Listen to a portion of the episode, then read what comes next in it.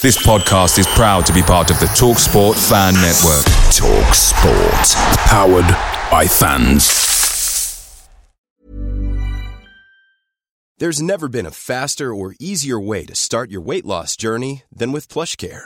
PlushCare accepts most insurance plans and gives you online access to board-certified physicians who can prescribe FDA-approved weight loss medications like Wegovy and Zepbound for those who qualify. Take charge of your health and speak with a board certified physician about a weight loss plan that's right for you. Get started today at plushcare.com slash weight loss. That's plushcare.com slash weight loss. Plushcare.com slash weight loss. The Talksport Fan Network is proudly sponsored by McDelivery, bringing you the food you love.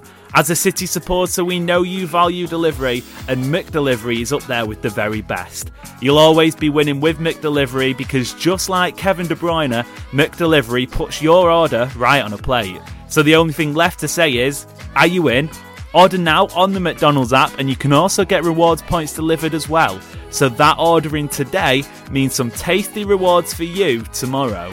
Only via the app at participating restaurants, 18 plus, rewards registration required, points only on menu items, delivery fee and terms apply. See McDonald's.com. It's been quite the year for us City fans, who have been on somewhat of an emotional roller coaster from start to finish, and that was just during one of Andrew Detmer's monologues about why advanced stats are the be all and end all of football analysis. But in truth, 2023 has been a wonderful year for the Blues, and to celebrate just that, we're going to take a journey back through time and relive some of the highs and the lows from a truly memorable 12 months of Manchester City. I'm Amos Murphy, and this is the City Report podcast end of year special.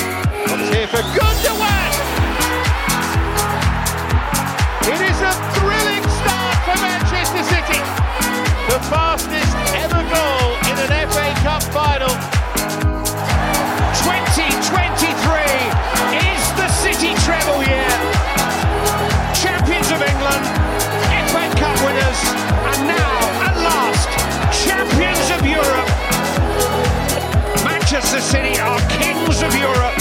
Now they have their triple crown. Well, then, let's kick things off. And as most years do, we're going to be starting in January. City had entered the new year on the back of a decent start to the campaign, but defeat to Brentford in the final match before the World Cup break saw Arsenal stretch their lead at the top of the Premier League table to five points. It left City with work to do following that, and after picking up four points from a possible six after the World Cup, City's year began with an early January trip to Stamford Bridge. Arsenal themselves had dropped points at home to Newcastle just a couple of days before, meaning this had opened up a big window of opportunity for City, which, despite a rocky first half at the bridge, Jack Grealish and Riyad Mahrez were happy to take up in a crucial 1 0 win over Chelsea. Gundogan, De Bruyne, for Grealish. Oh, what a lovely goal. Grealish to Mahrez. It's a fantastic ball across from Jack Grealish. And it's a simple tap in. But even though City did get the three points, there was still some lingering concerns about the way the Blues Um, You know, were let- playing. Let's, let's start on the lineup because obviously we saw the 11 players and everybody was pretty over the moon with, with the team selection. Cancelo and This is the Walker back in familiar team, voice of Adam Booker. He was joined on the show back in the team, and we post match kind of to review the like Chelsea win Pep with Oliver Lowe. to type and, and going back to the the four three three that we know and love. Um, but it was anything but that. You know, it was Cancelo and Walker playing on the same side as each other and and running into each other throughout the first half, and obviously led to them getting subbed at halftime. But what did you make of the the lineup in the first place? it felt like sort of a cruel, twisted curse to me. You know, when someone says you can have all the money in the world, but you can never spend it, or you know, you can marry your celebrity crush, but you'll never truly be happy, or like, or it felt like that because it was, you know, sort of okay, right, you've got. Pep said it himself. He said this is the the lineup that the fans want, but it's not going to be in any way, shape, or form played in the system that you want it to be. Was the Stamford Bridge win a one off, or would it prove the turning point for City's season? What better way to find out than another clash against Chelsea just three days later, this time at the Etihad Stadium and in the FA Cup? A belting 4 0 win for City would see them through with ease, but question about one man's suitability to the side were starting to pop up. Because, of course, he doesn't feature in the game today, but he still makes headlines. After the game on the BBC's coverage, they were having a discussion about whether or not City play better football without Haaland. Yeah, I mean, so the issue for me. Introducing Andrew Detmer our very own lovable Yank, sharing his thoughts on the Haaland debate. Play, played a you know an away or a match against United this season where uh, you know uh, a certain Erling Haaland did feature, um, and we scored six goals that match.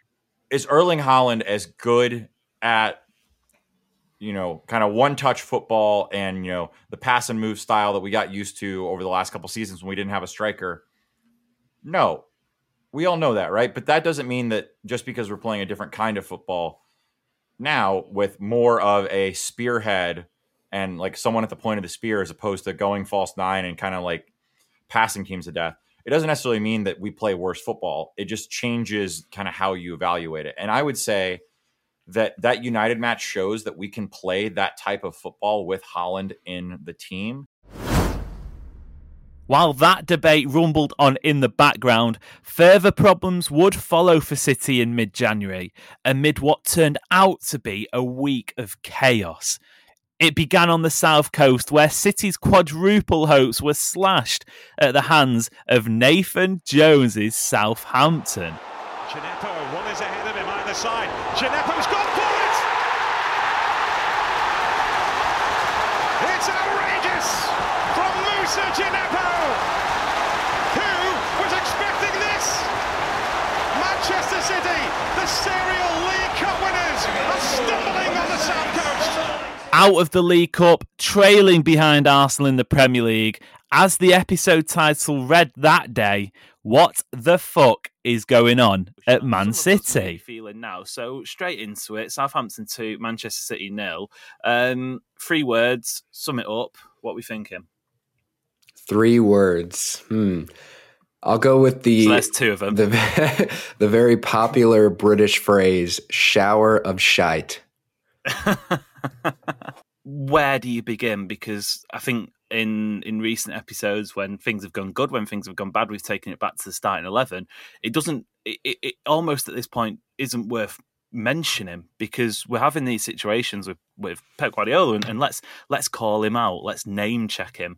We're having these situations with him where he's dropping these lineups and we're, we're rubbing our hands together we're licking our lips going yeah this is what we want to see. This is what we want to see. And the first uh, the the uh, what's the word? First whistle goes kickoff happens and then we're looking around and we're going no this isn't right this you know surely like this isn't the right thing that we should be doing. This isn't what the players that you've put out on the pitch to do are there to be doing. It's gone so many times now this season that it's not right to call it just the one off there are some fundamental issues for me that are, are quite sort of quite obvious at this point. But when you're trying to fend off a crisis, the last thing you need is a trip to Old Trafford. That's what followed for City, and it looked as if it might prove to be the catalyst for their season as a second half Jack Grealish goal put us ahead at the Swamp. But as we now know, that match wouldn't be without its own controversy. Step forward, Stuart Atwell and the VAR officials.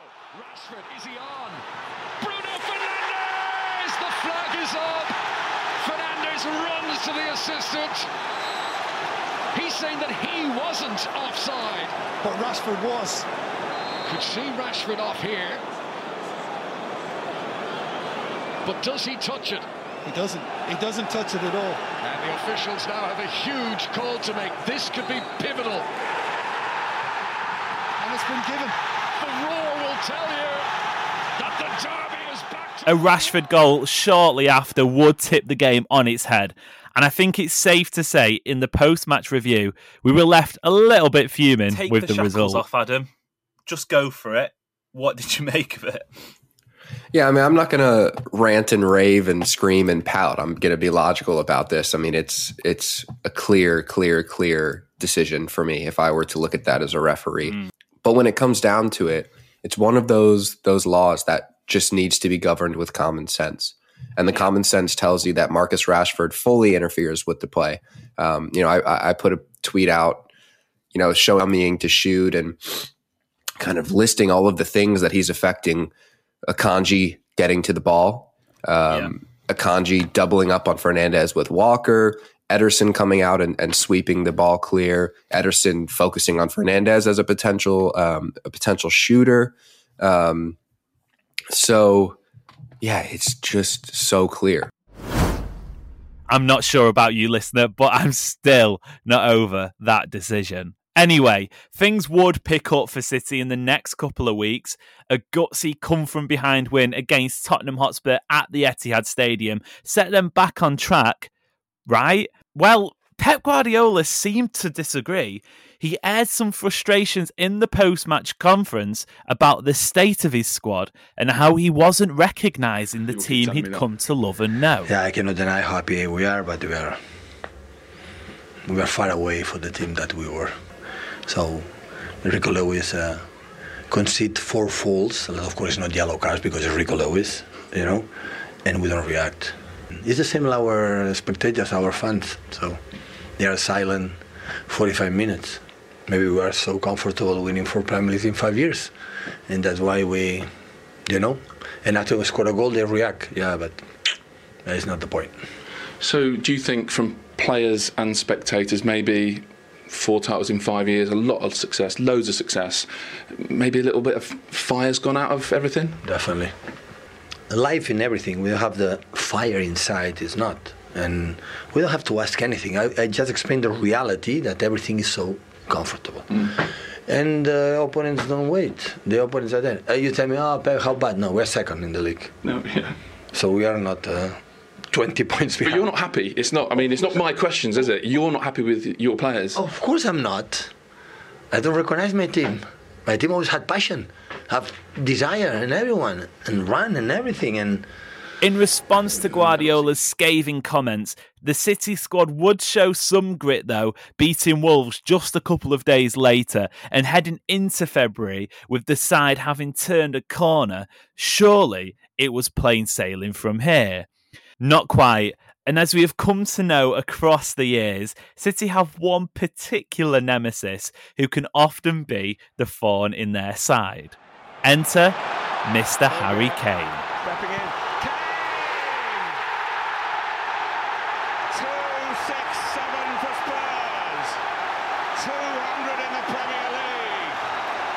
The Tottenham striker secured his record breaking goal against who else but City. Yet, in what would prove to be a whirlwind 24 hours for the Blues, defeat at the Tottenham Hotspur Stadium wouldn't prove to be the biggest news story of the weekend.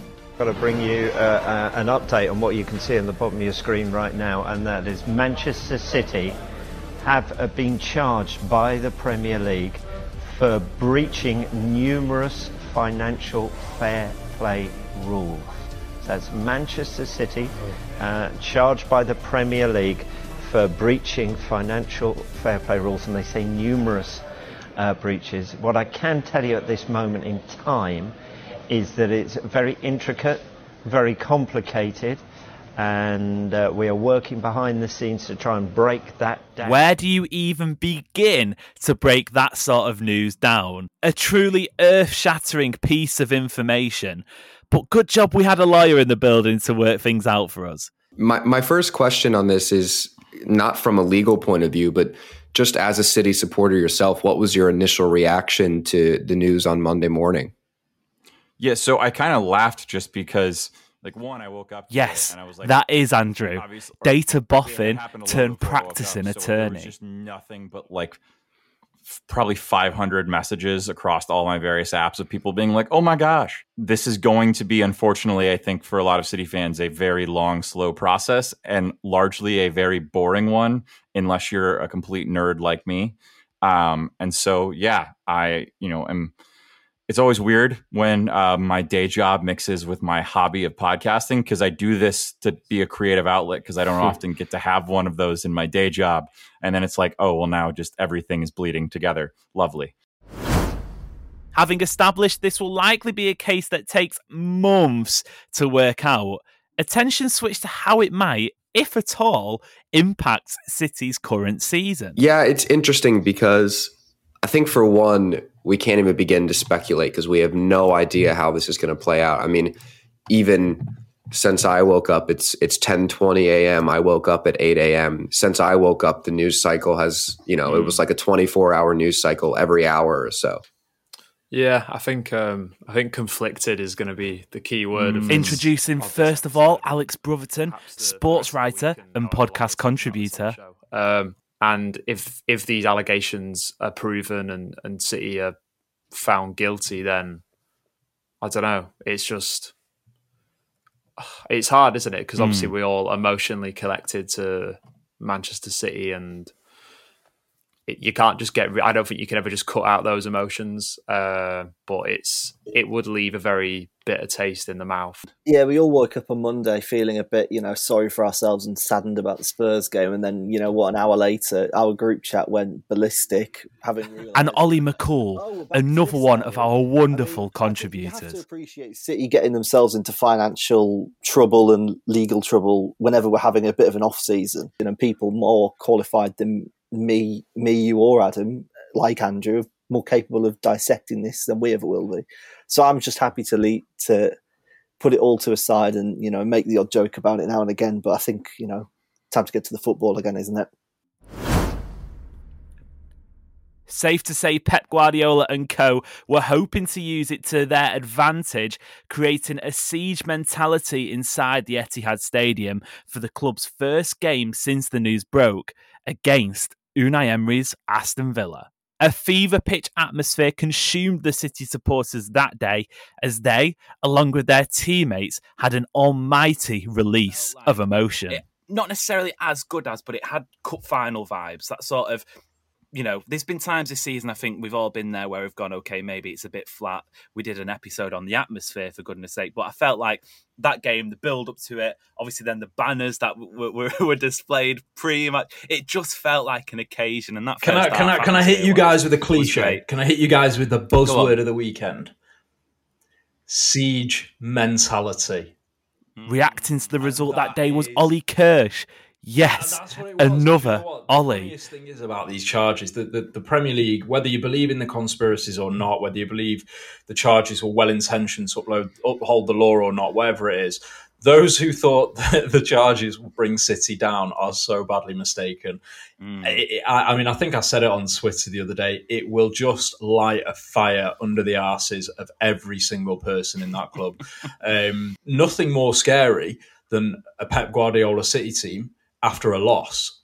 Actually, there is something more scary. It's a Pep Guardiola City team at the Etihad after we've just had the entire establishment try and take us down, right? And that that's what it was. That the whole build up to the weekend leading into when the Premier League anthem played and was drowned out. I mean, the whole thing just built into into. I think we knew we were going to win that game ju- just from what's been going on. Just as well, too as next up was perhaps the most eagerly awaited clash of the season. Having beaten title rivals Arsenal in the FA Cup just a couple of weeks before, City this time travelled down south for a meeting with the Gunners in the league at the Emirates Stadium. A win for Arsenal would see them once again extend their lead at the top, with the capital club also enjoying the luxury of a game in hand while three points for City would be enough for them, albeit temporarily, to take back control of the Premier League title race. It was a must win game for City. Has options. On he goes to De Bruyne. Cross face of the goal. And Erling Haaland. Erling Haaland. 3-1 City. Assist from De Bruyne. Goal from Erling Haaland. Arsenal 1. City 3. There's daylight it, and the top of the table beckons. Undoubtedly City's biggest win of the season so far, and the vibes were flowing on the post match pod. For the first time in a long time, it felt like the Premier League title race was back in City's hands. We have wheeled the big guns out for this one, a massive, a massive win. Um, we're still going to try and keep it as, as tight and condensed as we can, so straight into it. Ollie, moment of the match, hit me. Moment of the match. don't hit it like Edison hitting Ketia, right? Oh. Moment of the match will be Jack Grealish's goal, Jack Grealish's celebration, nearly getting himself sent off, Jack Grealish's post-match interview. Today, for me, was all Jack Grealish. I'm, I'm happy to have any sort of moment that involves Jack Grealish. Joe, moment of the match. Welcoming Uh, Joe to proceedings. Possibly the other side of the field. Kevin De Bruyne just getting in a one-on-one altercation with Mikel Arteta, who great things at City, but he's just been a pain in the ass at Arsenal. So I loved every minute of that. Andrew, you've got the slim pickings, but there was plenty of a moment of the match. I'm gonna have to go with Erling Haaland just deciding to again show that he is more than just a man that scores goals. He is a man that plays football, a man that makes other teams have to account for him at all times, and a man that is perfectly happy to set up his teammates, including our boy Jack, to score a goal. I can't believe nobody said the Ruben Dias tackle. That was for me the moment, the, the moment of the season potentially. If Arsenal can pull results out of the bag after the next two, the pressure's back on us. I think they might slip into a little lead again. After that, we've got an easier run. But the last two games, they've got Forest and Wolves. We've got Chelsea, and uh, last game of the season is against Brentford. Away. I think we need to go into the last two games of the season with at least a three or even four point lead. Hmm. So I think it's a bit early to be studying the fixtures too hard. I think what's important right now for us is that Arsenal do slip on one of these banana skins in the next couple of games and we win our next three or four, which are fairly easy fixtures.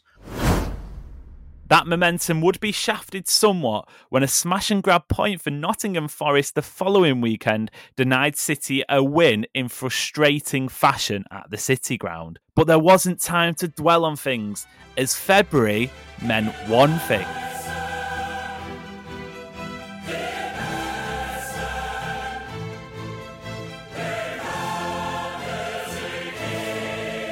A trip to Leipzig in the first leg of their round 16 tie was up for City, but as had been the case in the Premier League and the League Cup already this year, things wouldn't go to plan as a tepid performance saw the Blues leave East Germany with only a 1 1 draw to show for their troubles. Work still to be done in the second leg, but by the time March rolled around, City were really starting to find their groove. The Blues won both of their Premier League matches this month, alongside an FA Cup fifth round clash against Burnley as well. But it was that Champions League second leg against RB Leipzig that seemed to catch all of the headlines. He's gone now. This is incredible. It's the Erling Haaland show, and he's not stopped yet. And he now has broken that record, the most scored by any Manchester City player ever in a season. And it's March. Remember when we were asking if Haaland was the right fit? Well, yeah, funny that. But this game also represented the first time we ever recorded an in person podcast, as travelling over for a few matches in March I was our very own advocate, Adam Booker. You say that this is, you know, one of the more flawed City teams that we've seen under Pep, um, certainly since the 2019-20 season. And I think that that might just be the reason why maybe City kind of find their way to at least another final because, you know, the flawless teams that controlled every single aspect of every game and were perfect, you know, a well-oiled machine in, in every aspect in every facet there was always some weird bit of chaos or luck that didn't go their way. So it might just be the season. And, and Amos and I were walking around town, and I was saying, weirdly, this is probably the first season under Pep I've actually been confident in winning the tournament because it feels like they have the, the tools now to exist in a chaotic state, whereas the teams of the past just absolutely could not exist in a chaotic state. We saw against Lyon, we saw against Real Madrid, we saw against Spurs that once the chaos kind of starts to exist, they've folded. But I think this team is enjoys being in the chaos. Man City winning the Champions League. Wouldn't that be something, eh? Despite his goal heroics in March, City kicked off April without Erling Haaland in the side, but were still able to register a monumental 4 1 victory over Liverpool, with City starting to show the form of champions in the Premier League. At the same time, talk of a certain treble was starting to pick up in East Manchester, but to achieve that, Pep Guardiola's side would have to, of course, lift the elusive Champions League trophy. They took one step closer to doing just that on a rainy mid April night at home to Bayern Munich.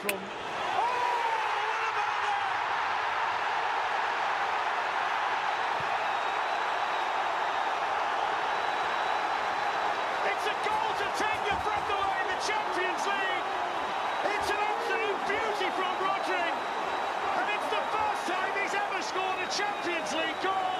And what a way to do it. Six times winners Bayern Munich came to the Etihad, and in truth, they were lucky to have only lost 3 0. One foot in the semi finals. Well, opinion, as always on the show, was split. It felt like, yeah, City City deserved that. In fact, it felt like City could have taken five, six, seven goals of you know the chances they, they were creating. It just felt quite normal. It felt like yes, City are the better team. They've gone and beat Bayern Munich, who are who are inferior to City. But not only have City performed the better team, they've also got the scoreline to reflect it, which isn't always been the case in these big Champions League games. Yeah, well, I mean, how many times have we said in the past that this competition doesn't reward great teams? But uh, ultimately, for us, we're coming from a space where being the better side hasn't rewarded us in the past, and we've suffered. Whether it's through not being clinical enough, whether it's through moments of madness. It's the first time where a real big Champions League fixture for us. I mean, hell, there could be some jeopardy to come uh, in return for this in the second Hmm. leg away at the Allianz. But certainly, uh, as far as that game is concerned, it just finally feels like we've gone into a game as the favourites and we've come out with a fair reflection of the difference in quality between the two sides. Of course, as we know now, City would get past Bayern Munich in the second leg, drawing 1 1 away at the Allianz Arena to set up back to back semi final clashes against Real Madrid. But fresh on the back of that win in Germany, attention would immediately switch to taking another gigantic leap towards the treble with a win against EFL Championship side Sheffield United coming in the FA Cup semi final. It would prove just the first of many, many crucial matches during April, especially as we get to the last week of that month, where it was all eyes on the Etihad for what was being dubbed the biggest game of the Premier League season. You see, while City had been putting together an imperious winning run in the league, a stuttering Arsenal team were beginning to drop points rather regularly. It meant that City went into the contest against the North Londoners two points behind, but now City themselves had the game in hand. And in true big match Etihad style, City put the groany Gunners to the sword with a dominant 4 1 masterclass. Bruyne, De Bruyne now in the penalty area, and that is the end of the night for Arsenal.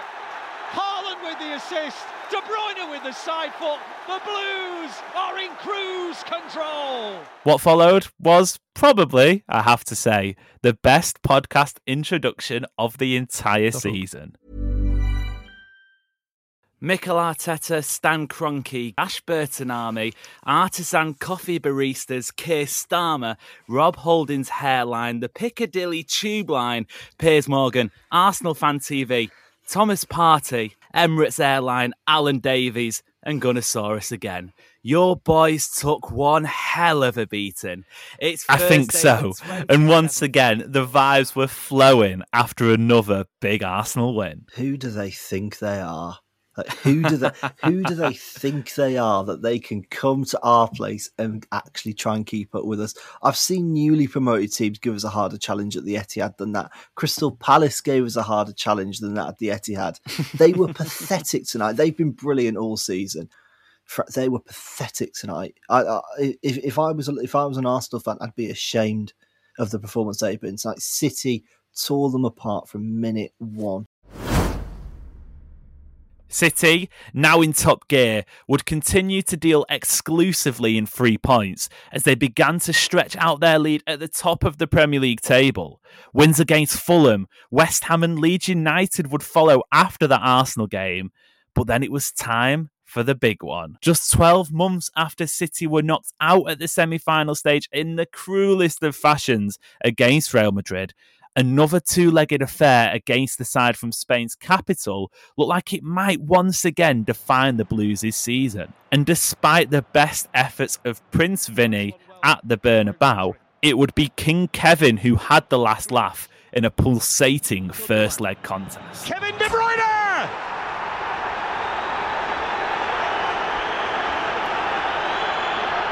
One of Manchester City's biggest players with one of the biggest goals of the season. All about the power and the accuracy from Kevin De Bruyne.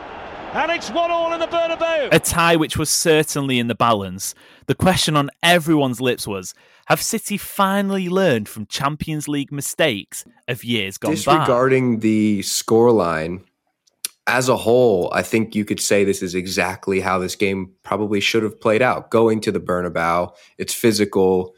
Real Madrid have this great habit of kind of lulling you into this this very comfortable pattern of you have the ball, you have a couple of chances, they hold on, and then they hit you really quickly, and that's exactly what they did. I mean, that Vinicius goal was was something special. It's it's kind of the perfect result because I think when you look at City's record at the Etihad as of late, it's slowly but surely becoming a place that I think people fear going to. Of course, I, I, I just feel like we were professional. I think that's the Say hello to Luke Barsley, host of um, the Offbeat podcast, who joined the panel around this time of the season. Um, the Real Madrid pressure would have came, and I feel like City would have started making silly little mistakes, and then it would have gone backwards.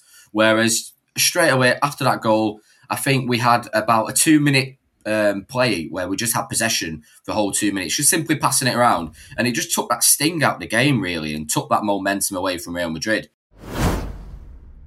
A tasty three points with a 3 0 win at Goodison Park would prove the perfect palate cleanser ahead of that second leg, with a sense of expectation starting to build in the early Mancunian summer air. So it came down to this with the Premier League title pretty much in the bag and an FA Cup final to look forward to. A win against Real Madrid would set up the chance for City to win the treble at the end of the season. Bernardo Silva. Is this the moment? Yes, it is! Bernardo Silva at last gives City the lead. Mahrez, Foden, Alvarez. Get your passports ready. Book your flights. We're going to Istanbul for the final.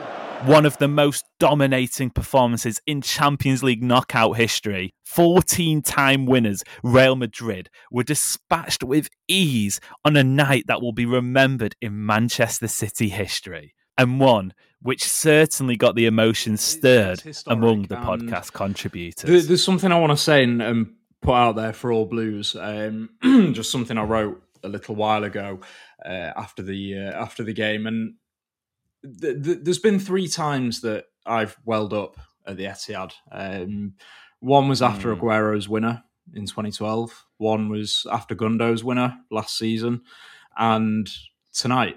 Uh, I think it was when the fourth goal went in, and it was it was clear that we were going through in historic fashion. And uh, tonight, it wasn't it wasn't necessarily for the release of tension as it was was in those first two games. It, it was the realization of two things. The first one is that this side now has an argument for being the most complete and or the best club side in history. Full stop. Um, The second thing is that my, my late granddad that we lost five years ago um, isn't here to see it. And City fans that are watching now, so old and young, new and legacy inverted commas, we're all we're we're extremely lucky to be witnessing this, um, and we all know, I think, people that aren't here anymore to witness it. So uh, just hmm. Blues. Listen, what whatever happens over the next couple of weeks, starting from tonight, and it has already started from a number of people. The discussions over ownership, charges, uh, Bundesligaification of the Premier League, all that crap. Just just forget it. We can de- we can debate those later. We can debate them all summer as the transfer window rages on. There are more important things in life than football, but you know, if you're having a bad time at work, if you're having a bad time at home with money, with friends, whatever it might be, um, don't let anyone else take this enjoyment away from you. We don't know when and where this ends. This could be a treble, and it could be the last major trophy that we win for another 36 years or longer. But football is cyclical, and, and some day at some point, whether it's with Pep or for whatever reason, it will end. So just enjoy it. Don't let anyone rain on your parade. Engage with other Blues. Don't enjoy. Uh, don't engage with the people that are trying to put us down. Um, God knows they'll try. Time for a deep breath, I think. Maybe a quick brew, because strap in, everyone. Things, I promise you, are about to get wild.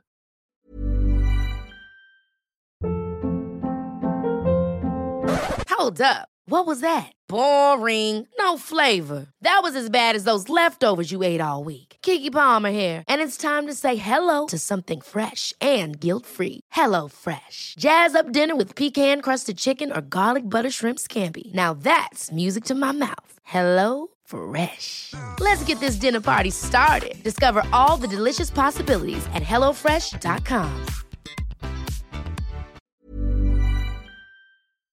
Away days are great, but there's nothing quite like playing at home.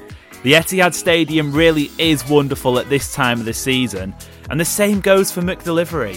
Maximise your home ground advantage with McDelivery. Order now on the McDonald's app. At participating restaurants, 18 plus serving times, delivery fee, and terms apply. See McDonald's.com. Welcome back to the City Report podcast. You're listening to the end of year review.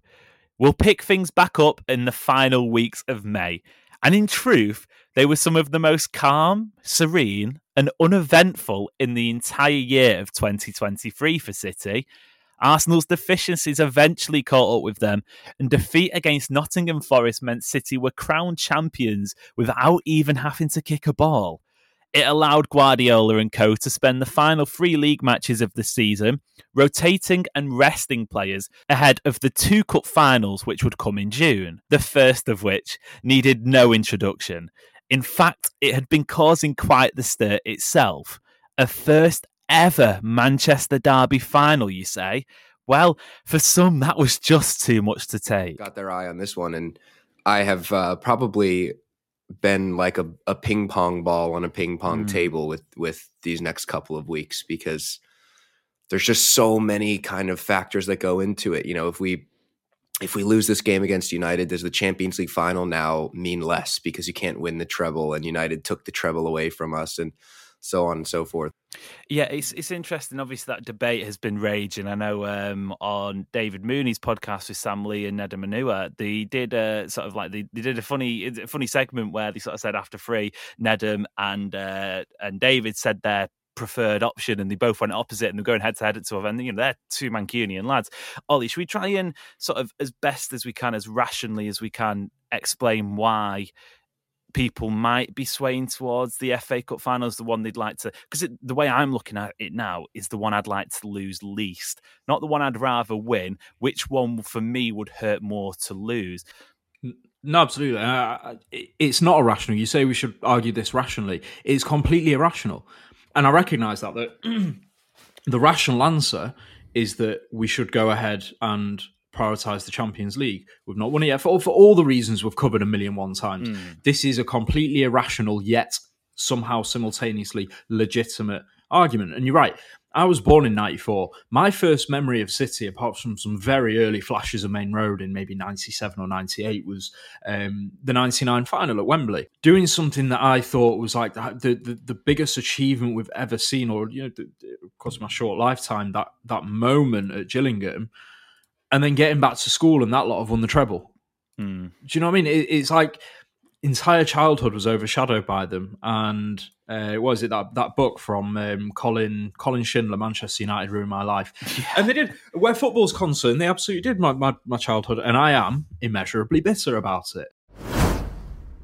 Not that it mattered in the end, but the question was would City fans prefer to lose against United in the FA Cup final if it meant securing the Champions League in Istanbul a week later?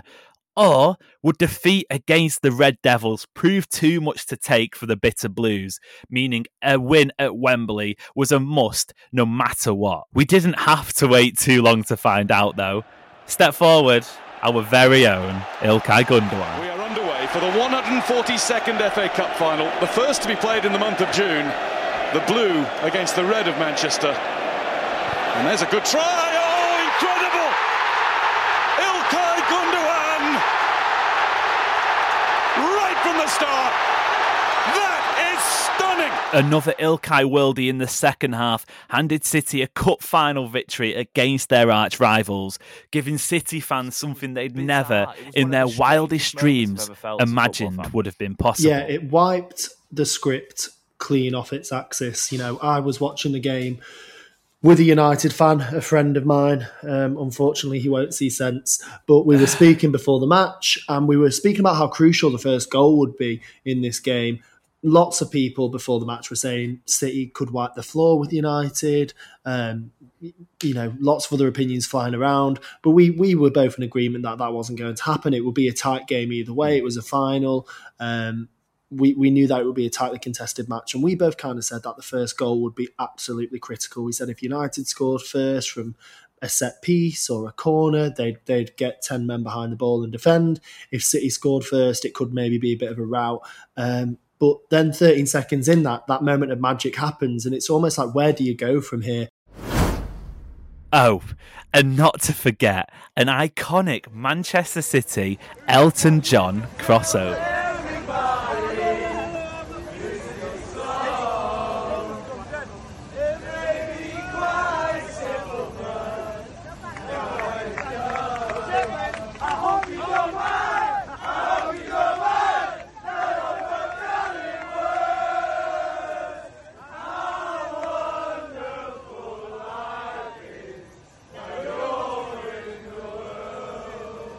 And well, then there was one. Premier League, tick. FA Cup, tick. Champions League, pending. Two years after City's first Champions League final ended in disappointment, Guardiola and the boys headed to Istanbul with a score to settle, as did thousands of City supporters who were keen to enjoy themselves out in the Turkish capital.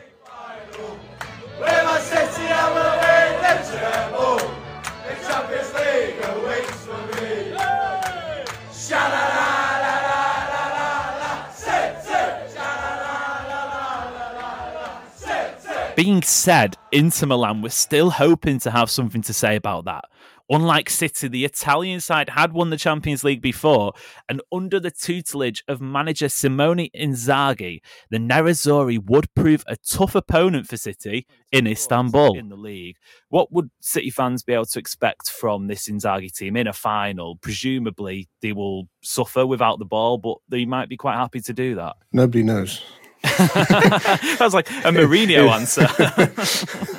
Inter is stupid. Um, Two Italian football journalists, Ewan and Connor, joined us before the match to preview the final. I'm trying to think who in their squad has been in a Champions League final, and I'm struggling. Oh, it's good possibly question. nobody.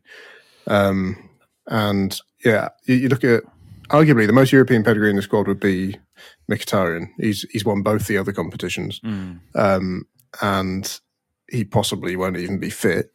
So that you know that they're in. I know that you know City have never won it, but they were in the final very recently, and they've got a lot of players in that squad who've been consistently winning the Premier League and stuff in recent years. So in theory, City have got the edge in terms of going into a into a big game with the confidence of playing it the way they want to play it.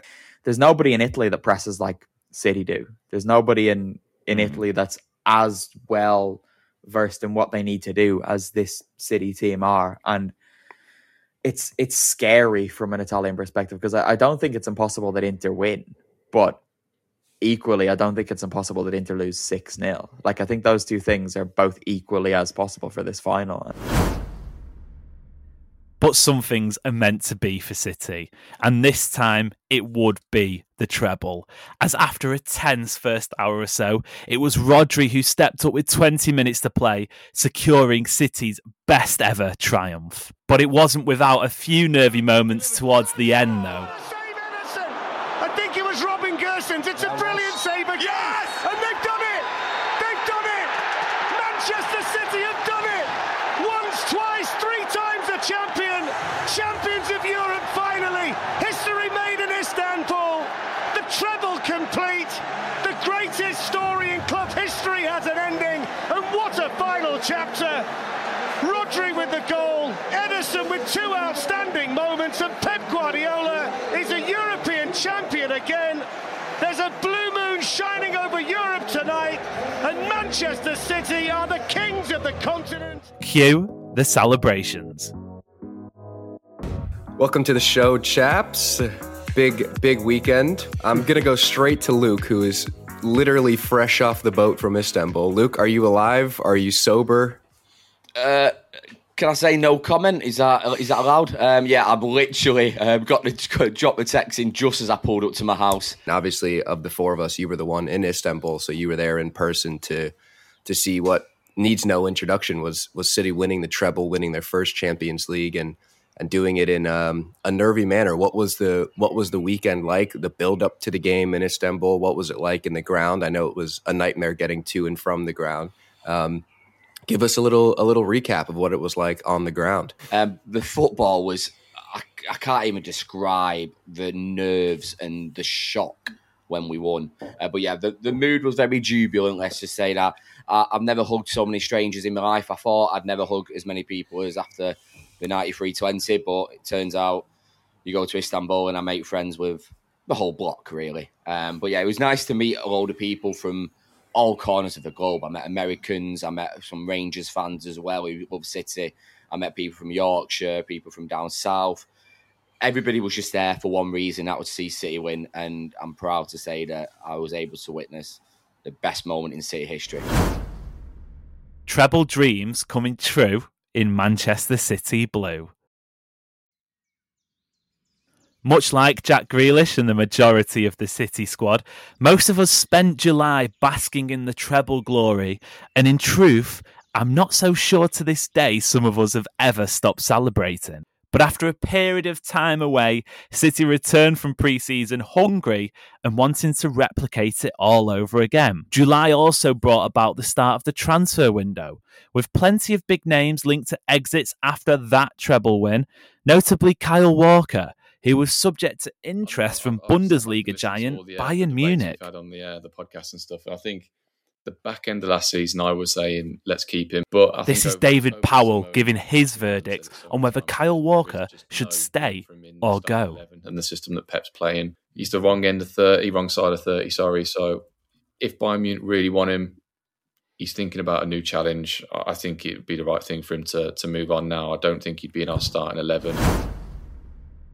There would be incomings that summer too, the most expensive of which being the £77 million signing of Josko Gvardiol from RB Leipzig. You know, this player is 21 years old.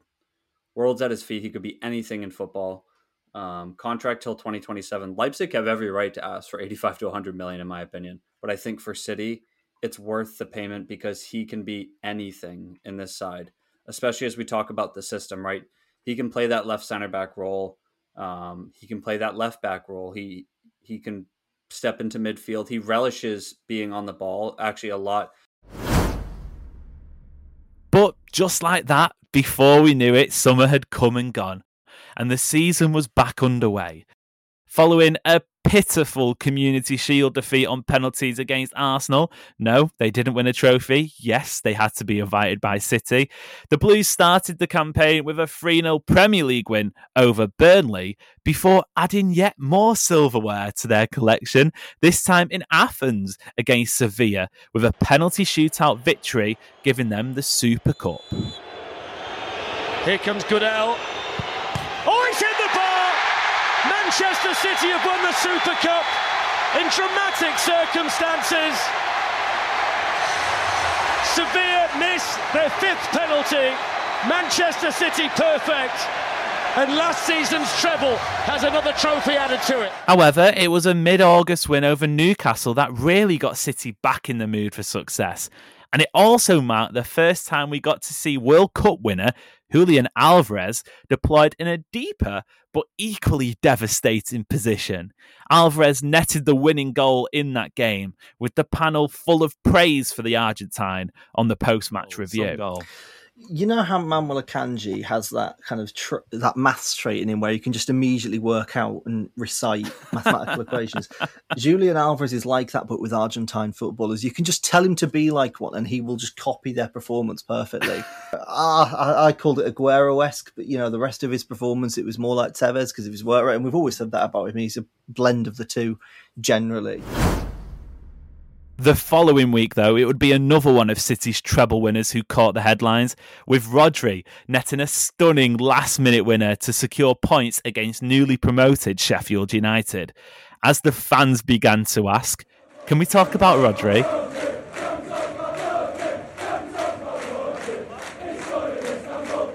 With September came the first of three very tedious international breaks, but it also meant the return of the Champions League.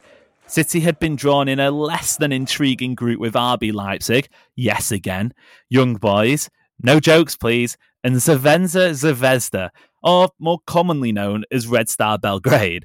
A big sorry to all those Serbian speaking listeners out there. But unlike seasons gone by, this time things were different for City. They were starting the group stage as European champions, which of course meant continuing the celebrations from that famous night in Istanbul. This city chased down title. This delivered the double. This time is different.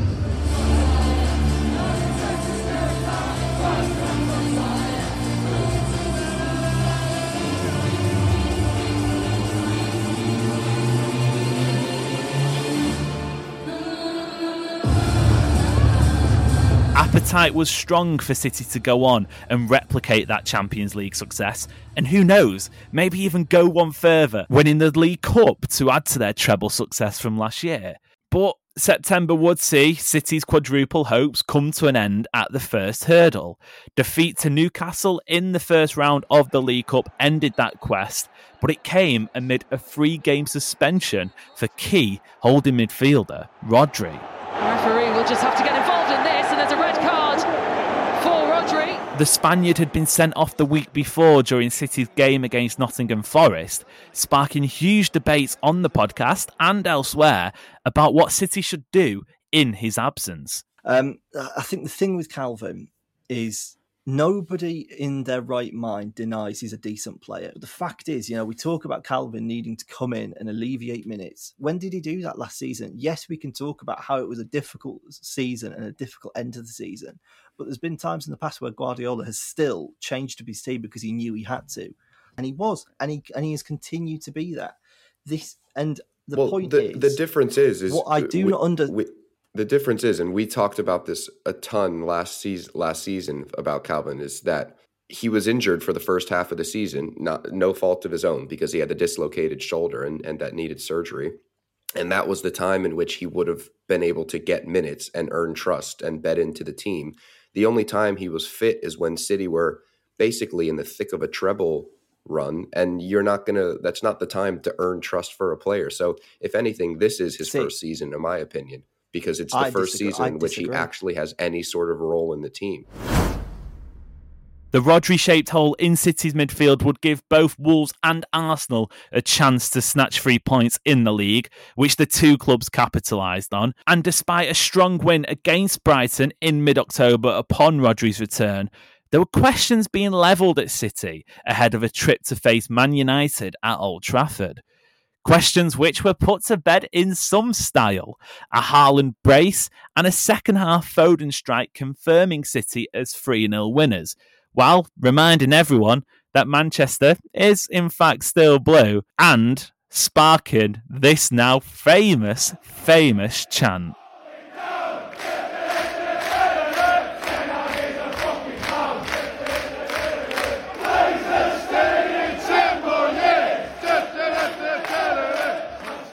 Nothing quite like a victory against that lot to get the happiness levels right back up after a pretty testing couple of weeks. Shortly after that victory, though, things would take a turn for City, and not necessarily for the better. November and early December brought about a string of tough fixtures for the treble winners as they took on Chelsea, Liverpool, and Tottenham the last of which sent the pod into meltdown following a truly bonkers referee decision. Was it the worst of all time?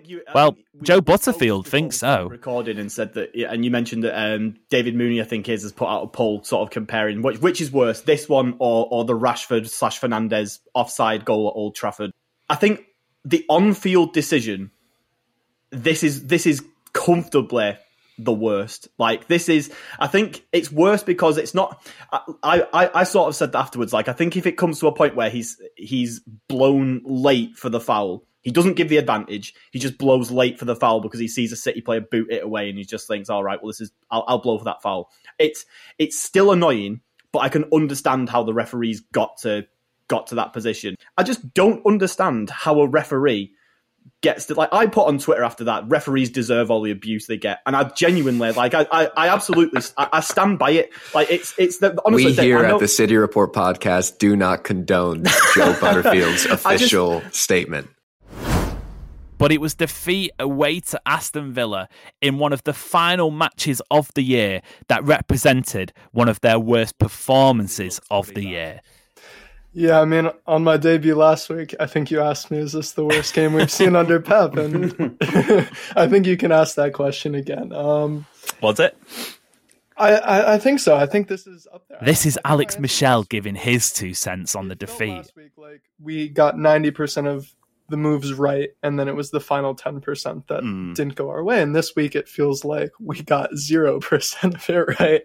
So I don't really know. I mean, we'll get into the details and, and start to answer some questions. But for me, it's it's difficult as to where to to point the fingers because it feels like it's a collective issue right now. Tonight was just so one sided that I think if anyone was in doubt that there were issues with the side at the moment, tonight puts away any of those doubts. A victory against newbies Luton Town would arrest those problems, albeit momentarily, because frustrations would once again grow when a last minute penalty saw City throw away three points yet again at home to Crystal Palace. A mere slump? Or genuine cause for concern. The good news for City, at least, before 2023 came to a close, like they had done on four previous occasions already this year, City would have the chance to add yet another trophy to their collection at the Club World Cup in Saudi Arabia. And in some ways, it represented a much needed break for the Blues after what had been a taxing couple of weeks. The two match tournament kicked off in style for City as they broke through the deepest of deep Urawa Red Diamonds defence to progress into the semi finals. Brazilian side Fluminense was stood in the way of a maiden World Cup triumph, and just like at the FA Cup final from earlier in the year, City needed less than a minute to break the deadlock. Strides forward and tries to steer it. It's the post first time, and what a piece of improvisation! As Alvarez reacted to put Manchester City in front in 40 seconds a 4 0 win in the end for Pep Guardiola's all conquering Manchester City side as they became the first English team ever to win five, yes, five, one, two, three, four, five trophies in a calendar year. The perfect cherry on top of a sensational 12 months and what was the undisputed best year in City history. It's over to 2024 now, where City could continue this rich vein of success and lift yet more silverware. But as far as 2023 is concerned, that's that for City, and that's that for us. From everybody here at the City Report podcast, thank you from the bottom of our hearts for supporting, sharing, listening, and laughing along to the show this year. We'll be back bigger and hopefully even better in the new year. But in the meantime, wherever you are in the world, enjoy the new year festivities. And for the final time in 2023, we'll see you later.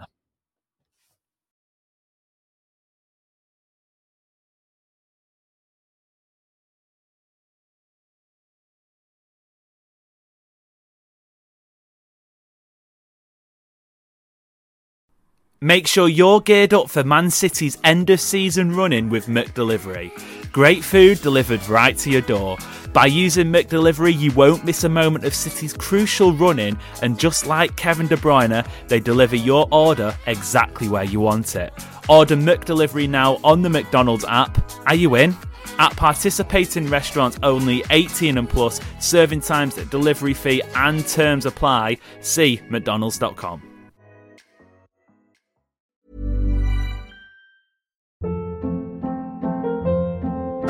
Hold up. What was that? Boring. No flavor. That was as bad as those leftovers you ate all week. Keke Palmer here, and it's time to say hello to something fresh and guilt-free. Hello Fresh. Jazz up dinner with pecan-crusted chicken or garlic butter shrimp scampi. Now that's music to my mouth. Hello Fresh. Let's get this dinner party started. Discover all the delicious possibilities at hellofresh.com.